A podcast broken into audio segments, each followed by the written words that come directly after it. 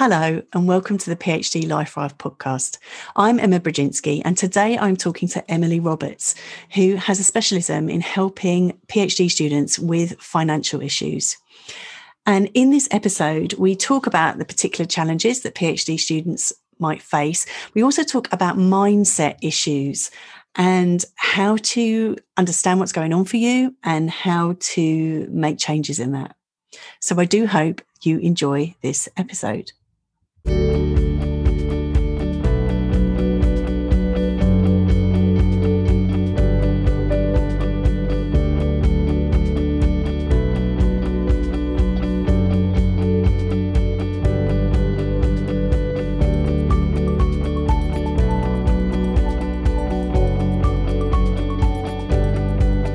Hello, Emily. Hi, so thank you so much for um, inviting me. Thank you so much for being on this call at seven o'clock in the morning, your time. That it's is my truly pleasure. Amazing. um, so this, I, I um, came across you because I was looking for someone to talk about um, the financial challenges of doing a PhD.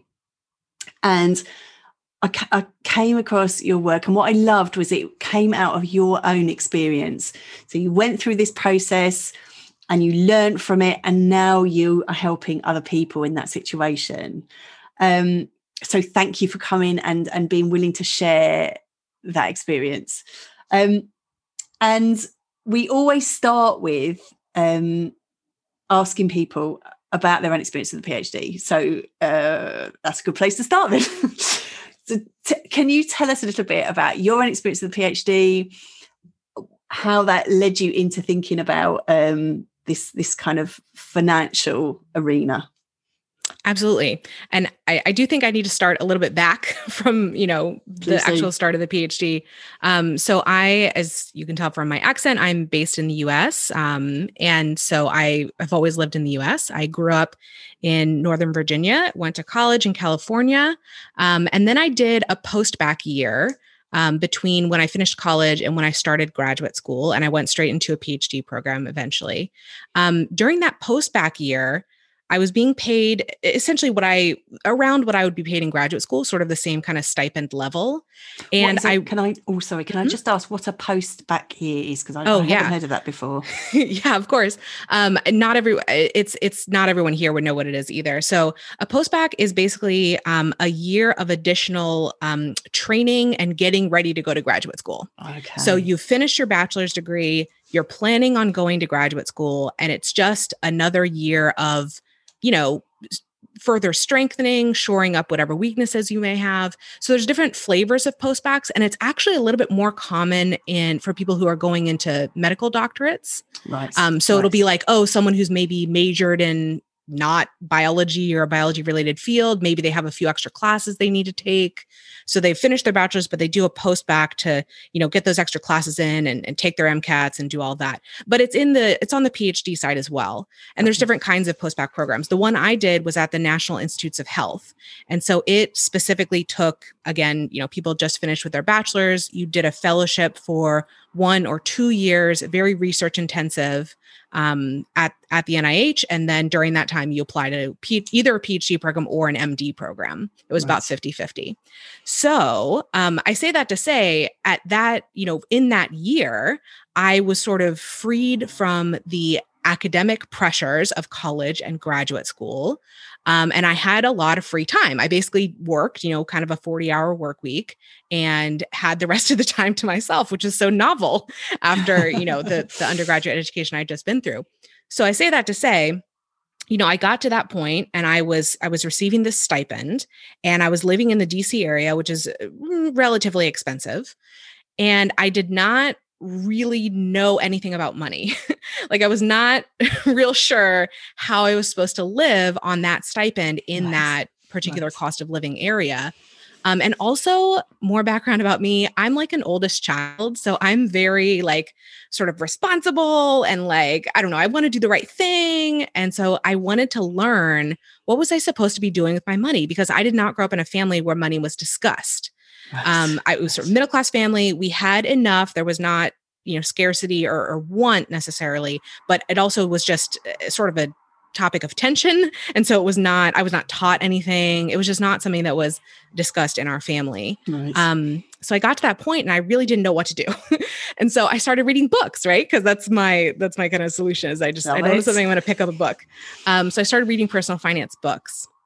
And so the journey for me started there um, at the beginning of my postdoc year. And then it continued. I spent six years doing my PhD. So basically that seven year period of postdoc into the PhD program, I just kept learning more and more about personal finance um, through through books and then eventually like the online space. This was, I started my PhD in two thousand eight, finished in twenty fourteen. So this was like Great Recession kind of time. Mm. And this topic was so... Um, in the fore, right? It was just something that a lot of people were talking much more about than they had in the past online. And so I started participating in like the personal finance blogosphere. I started a blog, not my current website, but a predecessor, um, and just talking and talking more about personal finance. And through that journey, again, over many years, I realized that Uh, no one was really focusing on me and my peer group, that is graduate students and early career PhDs, um, and sort of tailoring the personal finance content for that group. And I realized when I finished my PhD that I was way more passionate about doing that than I was about continuing my actual research. So that in brief is how I got to starting my business, Personal Finance for PhDs, in twenty fourteen, instead of actually uh, using my degree in a direct manner. Well, I, I love it because so many people that we've we've um, had come on have taken a different route after the PhD than the one that perhaps they thought they were going to when they started. Um, but But always it's about passion, and you're finding that passion. Um, and what a gorgeous gift then that PhD journey was to to take you into to the passion that you now have for, for what you do. Um, I think so. And I and I get to serve my peers, as I said earlier, you know, and and um and I'm I'm of that group. I mean, that's why you invited me on the podcast. So like people are in some ways able to listen to me, I think, and hear me in a different way mm. when I talk about kind of, you know, I might talk about the same stuff that other people in the personal finance space do, but coming from someone who's been through the PhD process. And even now, like, yes, I went through it myself, but I had, I had one experience through the PhD. And now through my business and all these years later, I've heard so many other stories. And I've talked with so many other PhDs and graduate students that I have a much, you know, broader view of what's going on during the PhD. Um, which is a great benefit. So I have my personal experience, but I also have just people just talk to me about this now because I'm I'm open to it. Yeah. And I think it is such an important element um, that doesn't get talked about very much, actually. It really resonated with me when you said, you know, your family didn't talk about it. So people don't really talk about it because it's a thing that we don't talk about. It's not polite. But it also, it, it's it's can be really fundamental on somebody's PhD journey, that financial pressure. So I wonder whether then we could just check in with, because I know you have a very wide understanding of personal finance, but these this these kind of particular challenges um, for PhD students. Yes. Um, you know, you, before we started this interview, were just kind of briefing and updating me on the the typical system in the U K for doing PhDs. And honestly, it sounds um, it sounds brutal financially. It's brutal. Um, so many restrictions on the financial side and on the time management side. Mm. Um, I'll just say that. So yes, there, there are multiple different kind of pressures going on. Um, as an overview, I would say the most important ones to consider are opportunity cost, um, the, the financial, mental, and physical damage that having a low pay, you know, kind of poverty level wages mm. or close to it, um, can inflict. Um, and then the mindset Uh, damage that can happen sort of when you're, when you've been through the PhD experience or spent some time in academia, um, it can really affect your, your money mindset in a way that will linger with you potentially for many years afterwards. Ooh. So I would say those are the big three, and I'm happy to talk about them further. Please do. Please do. They, they all sound super juicy. Tell, tell, tell me more. Okay. So opportunity cost um, is basically... What does that mean? I, I love, the, love yes. the title, but I don't know what it means. Yes. So basically what it means is that when you choose to do a PhD um, and you agree to whatever the level of funding, if there's any funding, um, during that time, you are not only um, you're you're losing out on the salary you would have had had you you know gone a different route and kept working or whatever the case is. So it's the opportunity cost of the the salary difference um, during those years, whether you've gone to a reduced salary or or down to zero or down to negative if you're drawing down your savings. Mm. There's that opportunity cost of the salary, but then you have to layer on top of that the opportunity cost um, involved with compound interest. So when we're thinking about our long-term finances and, you know, going towards um, building wealth and, and funding our retirement or paying off debt or whatever our financial goals are, um, compound interest comes into play, which is basically just that your money is worth more now than it will be in the future. And you can grow your money because you can grow your money over time. And also there's inflation that eats away at the purchasing power of your money over the decades. So putting away a little bit of money when you're younger towards investments, for example, can make a big, big, big difference in your net worth in your older years when you're getting ready for retirement. Um, and so there's the opportunity cost, not only of the salary, but of the lost years of saving and investing, or conversely, if you have debt that you're trying to pay down, if that's your situation, then it's lost opportunity to pay down debt during those years. And compound interest just intensifies the, the opportunity cost. That makes a lot of sense, and also makes me feel a bit sick in my tummy. But yeah, no, yes. That makes a lot of sense. Yes. So I think, you know, the important thing, one of the important things, one of the important messages I want to get to your listeners, especially those who have not yet started the PhD, um, is just to really recognize what you're getting into when you commit to this, because there's so much, I mean, there are great reasons to do a PhD. You mentioned passion earlier. That's the main one, just loving a subject area and wanting to further your career and making sure you're going to have the kind of career you want in that area, making an impact on your field. Those are wonderful reasons to do a PhD. Um, but you just have to look at the other side, at the opportunity cost, um, at what you're going to give up to do it, and make sure it's worth it for you. And if you decide it is, then when you experience some of the costs, like the opportunity cost of doing a PhD, um, at least you'll be kind of prepared for it. you know, you'll be yes. kind of mentally braced for it and say, you know what, I thought about it. It's worth it for sure. X, Y, Z reasons, I'm doing it. Um, but just, just to be aware, because it, what's really, really tough is when you get, you know, one, two, three years into this process, you're not quite done yet. And somehow those negative or downsides to doing the PhD have kind of overwhelmed the positives. Mm. And you just, you have such sunk costs at that point. You know, do you continue? Do you leave? It's a really heart-wrenching decision. And so if you can do as much preparation as you can going into the process, that's it's it's so much better, just to have, again, your eyes kind of wide open and aware of all of the, the upsides and the downsides of going into it. Yes, because we were talking a little bit, as you said, before we started recording, and talking about, you know, sometimes it is just a better idea to write the book, just write your book rather than do the PhD, and to really think about what it is you're trying to get out of that process, what it is that you're entering into. Um, but let's assume then that people have looked at that and they have decided this is this is really what I want to do, this is right. Um, so they've got that that opportunity cost. Then what was the, the next thing that you were saying? I remember. Yes.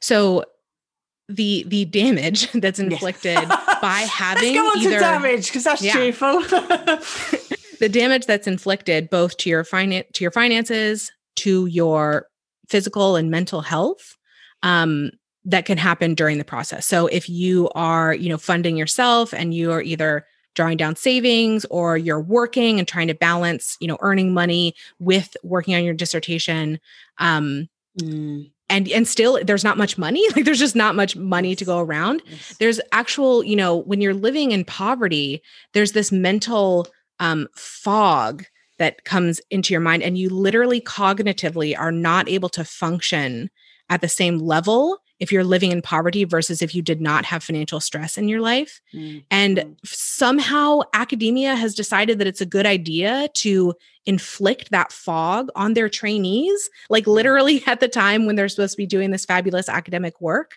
Mm-hmm. Um, yet it comes with this, you literally are not able to function at your highest level because of financial stress. I don't, yes. It's baffling to me that we, that we do this to, to our trainees, to our young. Um, oh, so yes, there's yes. literal, you know, financial damage that happens, as I mentioned, the opportunity cost earlier, but then, you know, when, and many of your listeners may be in this situation, you're actually trying to live on the funding that you have, or yes. again, you're trying to work uh, maybe as little as possible to get just enough money, but still devote most of your time to your research. Um, living in that way, you know, you can make sacrifices. Um, again, to your physical health, for instance, by, you know, not taking the time to be, you know, sleeping enough and getting exercise. Maybe it's that you're not eating enough food, or you're not eating the right kinds of food to be fueling your body properly. Mm. Um, similarly, in the mental health side, I mean, I just mentioned just the stress, the stress that comes from the financial pressure um, can compound. And, and then maybe you're not even getting access to, well, I'm speaking from a U S perspective, because maybe you wouldn't go to therapy um, because it costs money to go to therapy. And you can't, don't have that right now. Um, so, you know, it can all just kind of come together in this like soup of like v- damage to various different aspects to, of your life um, when you're, when you're in the thick of it like that. And I think it's really important to recognize it um, because I think, as we talked about, you know, you, you come to the PhD for the life of the mind, you have this, this project that you're passionate about, and you you want to explore this, and there's this whole thing I think of, you know, kind of artists living in a garret and just kind of getting on with it. But actually, as you say, it can be incredibly stressful, and it can be really, it can actually prevent you from doing your best work. And so it is really worth kind of being honest with yourself, addressing it, talking to um talking to your supervisors about it too, um because, you know, this is this is um can really be detrimental. Yeah. Yeah, um, I think, I, I mean, the, that image that you just brought up of like, you know, the, the artist's life, um, it, it's such a, a myth, I guess. Yes. Oh, totally. Like it's, it's just, it's not like, okay, artists had like patrons, like they had people giving them money to do work. Like you, you cannot do your work without money. You cannot. And the idea that, um, that one could exist in this like uh, blissful state of not being concerned about finances, yet not really making that much money is just completely, it's just completely false. Absolutely. Um, and then you, the last thing you were saying was about mindset and the, the kind of your, the money mindset and the way that academia um, can twist that for you. Yes. So I think um, the mindset thing is especially um, impactful. Like, so, so academia like tells you things about money, just sort of like in a mother culture kind of way, it just whispers in your ear some things about money, like we were just talking about, oh, the life of the mind, that's the only thing that's important, you know, ignore money, you don't need it, don't care about it. Um, it's, it's evil to chase after money, you know, capitalism, you know, these kinds of messages come from different corners of academia. Um, And and they can really have an impact, I would say, especially for a young person who's pursuing a PhD, who maybe doesn't have a, a whole lot of experience um, in, in the working world, hasn't had a whole lot of time to develop their own ideas about money. You know, maybe they come from a family background, you know, your family tells you about money, impart certain mindsets on you, but academia can as well, especially if it's coming at this really, you know, influential time in your life, you know, maybe in your twenties and your early adulthood. Um, so you can develop certain, it's typical to develop certain, um, unhelpful mindsets around money. I mean, there may be some helpful ones too, but we're focusing on the, you know, the, the difficulties here. Scarcity mindset is when you believe that there's never enough to go around of whatever resource it is. Um, and scarcity is real in academia. It's real in, in the job side, right? It's absolutely real. It's real on the financial side, but you can carry a scarcity mindset Uh, forward into a situation in your career or in your finances where where there is not actual scarcity, but you feel and perceive that there is scarcity um, oh, because of that mindset. Rife. It is just rife. I I I, I am st- started to set myself a little challenge because I noticed how many times I would say with students, you know, in in, in a teaching situation, well, we've only got this, you know, we're running out of time now, and it's kind of like that's right, just. Kicking it off right there in terms of going, we have this time together. There is the, you know, kind of real, I think academia absolutely feeds a scarcity mindset. Absolutely. There's not yes, enough time. Be, there's not enough jobs. Mm-hmm. There's not enough resources. There's not enough. Yeah, absolutely. Yeah, yeah. It can cause you to make um, different kinds of decisions than you would if you were operating under a different mindset, and can ultimately, again, sort of damage different things like your time management skills or your financial management skills. Mm. Um, for instance, if you feel scarcity, if you perceive scarcity in your finances, you know, maybe you don't take risks that you would otherwise in your finances. Maybe you don't, well, as I've done, you know, start a business, for example. Someone with a scarcity mindset would likely not go that route. They want to be safe. Um, yes. They want to go with the safe route. Yes. Um, maybe you don't do investments because you feel that you want to, you know, just hoard your cash as much as you possibly can. You have to have a larger and larger and larger emergency fund, and you won't go into the world of investing because it feels too risky. Mm. Um, so these are some things that can happen with a scarcity mindset that's carried on beyond the time when it's useful. Because mm. for a time, it may be useful to feel that there is scarcity when there is literal, literal scarcity around you. It makes sense. But to carry it forward when there's not any longer can really hold you back in some ways. And then the other mindset that I wanted to point out um, is called anchoring. And so that's when, for example, you get um, you get anchored, you get accustomed to the kind of salary you're making, either you know through your funded PhD or maybe from the part-time work you're doing during your PhD. You're you're anchoring yourself at that kind of salary and saying, this is what I'm worth, this is what I deserve. And then when you finish the PhD and you have these you know wonderful career opportunities in front of you, whether inside or outside of academia, um, you can go forward and saying, oh wow, they're going to pay me double what I was making during my PhD, triple, whoa. And you can feel so, um, you know, flattered and everything. But the thing is that you were anchored at a salary that was far, far, far too low. Mm-hmm. And so it doesn't, it really sort of um, confuses you understanding what your worth is in other settings outside of the PhD student setting. Wow. So we've, we've set out all the problems. um, and we've made ourselves feel depressed, but there's the, but there are there are ways out of this. And I just, can you tell us how how do you support people? What strategies are there out there for people to, to if if they recognise any of that going on for them, what what can they do? Uh, yes, it may not seem like it from, you know, the interview so far, but I am actually a pretty positive and optimistic person, um, especially, especially with respect to PhD finances. I am. So I, um, I, I'll point out before I get started in this, I, I would say, first of all, there needs to be systemic change within academia, as I was saying earlier, yes. to better support the trainees. Yes. Yes. Um, that absolutely is necessary. And it's it's shocking to me, the, the more I go into this, that it, it hasn't happened decades ago. But there is systemic change that is needed. However, uh, my specialty is on the side of what can I do personally as an individual to better my own financial situation, given the system that I'm working within right now.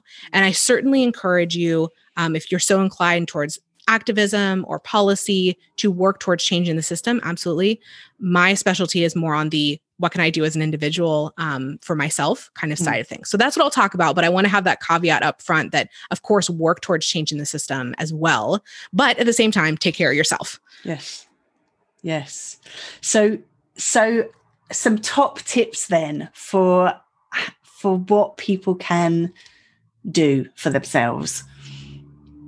Yes. So I think the first one, and this is for people who are going into the PhD who have not yet committed to that kind of uh, program yet, is to maybe, you know, think outside the box a little bit about how you could do the PhD. Um, think seriously about where you want to do it. Um, do you want to do it in the U K where you live? As I said earlier, it sounds like you guys have a really, really tough system. Um, maybe going to another country is going to be have a little bit more rosy of an outcome for you financially. Mm-hmm. Doesn't mean you have to live there permanently. Of course, you can immigrate back. Um, but think about, you know, seriously about doing your PhD in Europe, I would say, because they have a totally different system where, or I'm speaking generally, it's probably not everywhere, but for example, Sweden, um, they very well support their graduate students. It's basically like you have a regular kind of job with proper pay and proper benefits, and you do it within three years and you're treated like, like a, a fully fledged, you know, professional with respect. Um, and even in the U S, it seems like there might be a little bit more leeway to have a better funded PhD experience potentially than you have in the U K. So seriously consider that. And I know not that's not possible or attractive for everyone, so that's okay. But I just want you to think about it a little bit going into the process. Mm. Um, so where are you going to do your PhD? Very, very important. Um, another thing, if you do decide to, you know, stick with stick in the U K for your PhD, um, how are you going to fund it? And, you know, I'm learning that getting funding for your PhD is highly, highly competitive. Yeah. So you probably yeah. can't uh, count on it necessarily, or at least, you know, until you know whether you've you know, received it or not. So you again have to prepare, I think, in different ways. It actually a little bit reminds me of starting a business, like maybe doing the PhD is analogous to starting a business, except it's over, you know, three years instead of hopefully a, a shorter time frame for starting a business. But what I mean by that is that when you start a business um, from sort of scratch, it may take quite a long time to ramp up your income streams, and mm-hmm. you may need to make an investment in the business to, to do so. And so what people normally, I don't know about normally, but what's advisable for people to do at the start of a business is to kind of bootstrap it, like while you're still working, um, you know, build up savings, build up a runway so that when you take off with your business, you have savings behind you to help bolster you through that beginning part of the process. So the analogy to the PhD would be, um, if you're not sure if funding is going to come through, then what can you do savings wise in the years leading up to when you start the PhD to, you know, build up savings so you can supplement whatever income you might have during the PhD up to a livable level.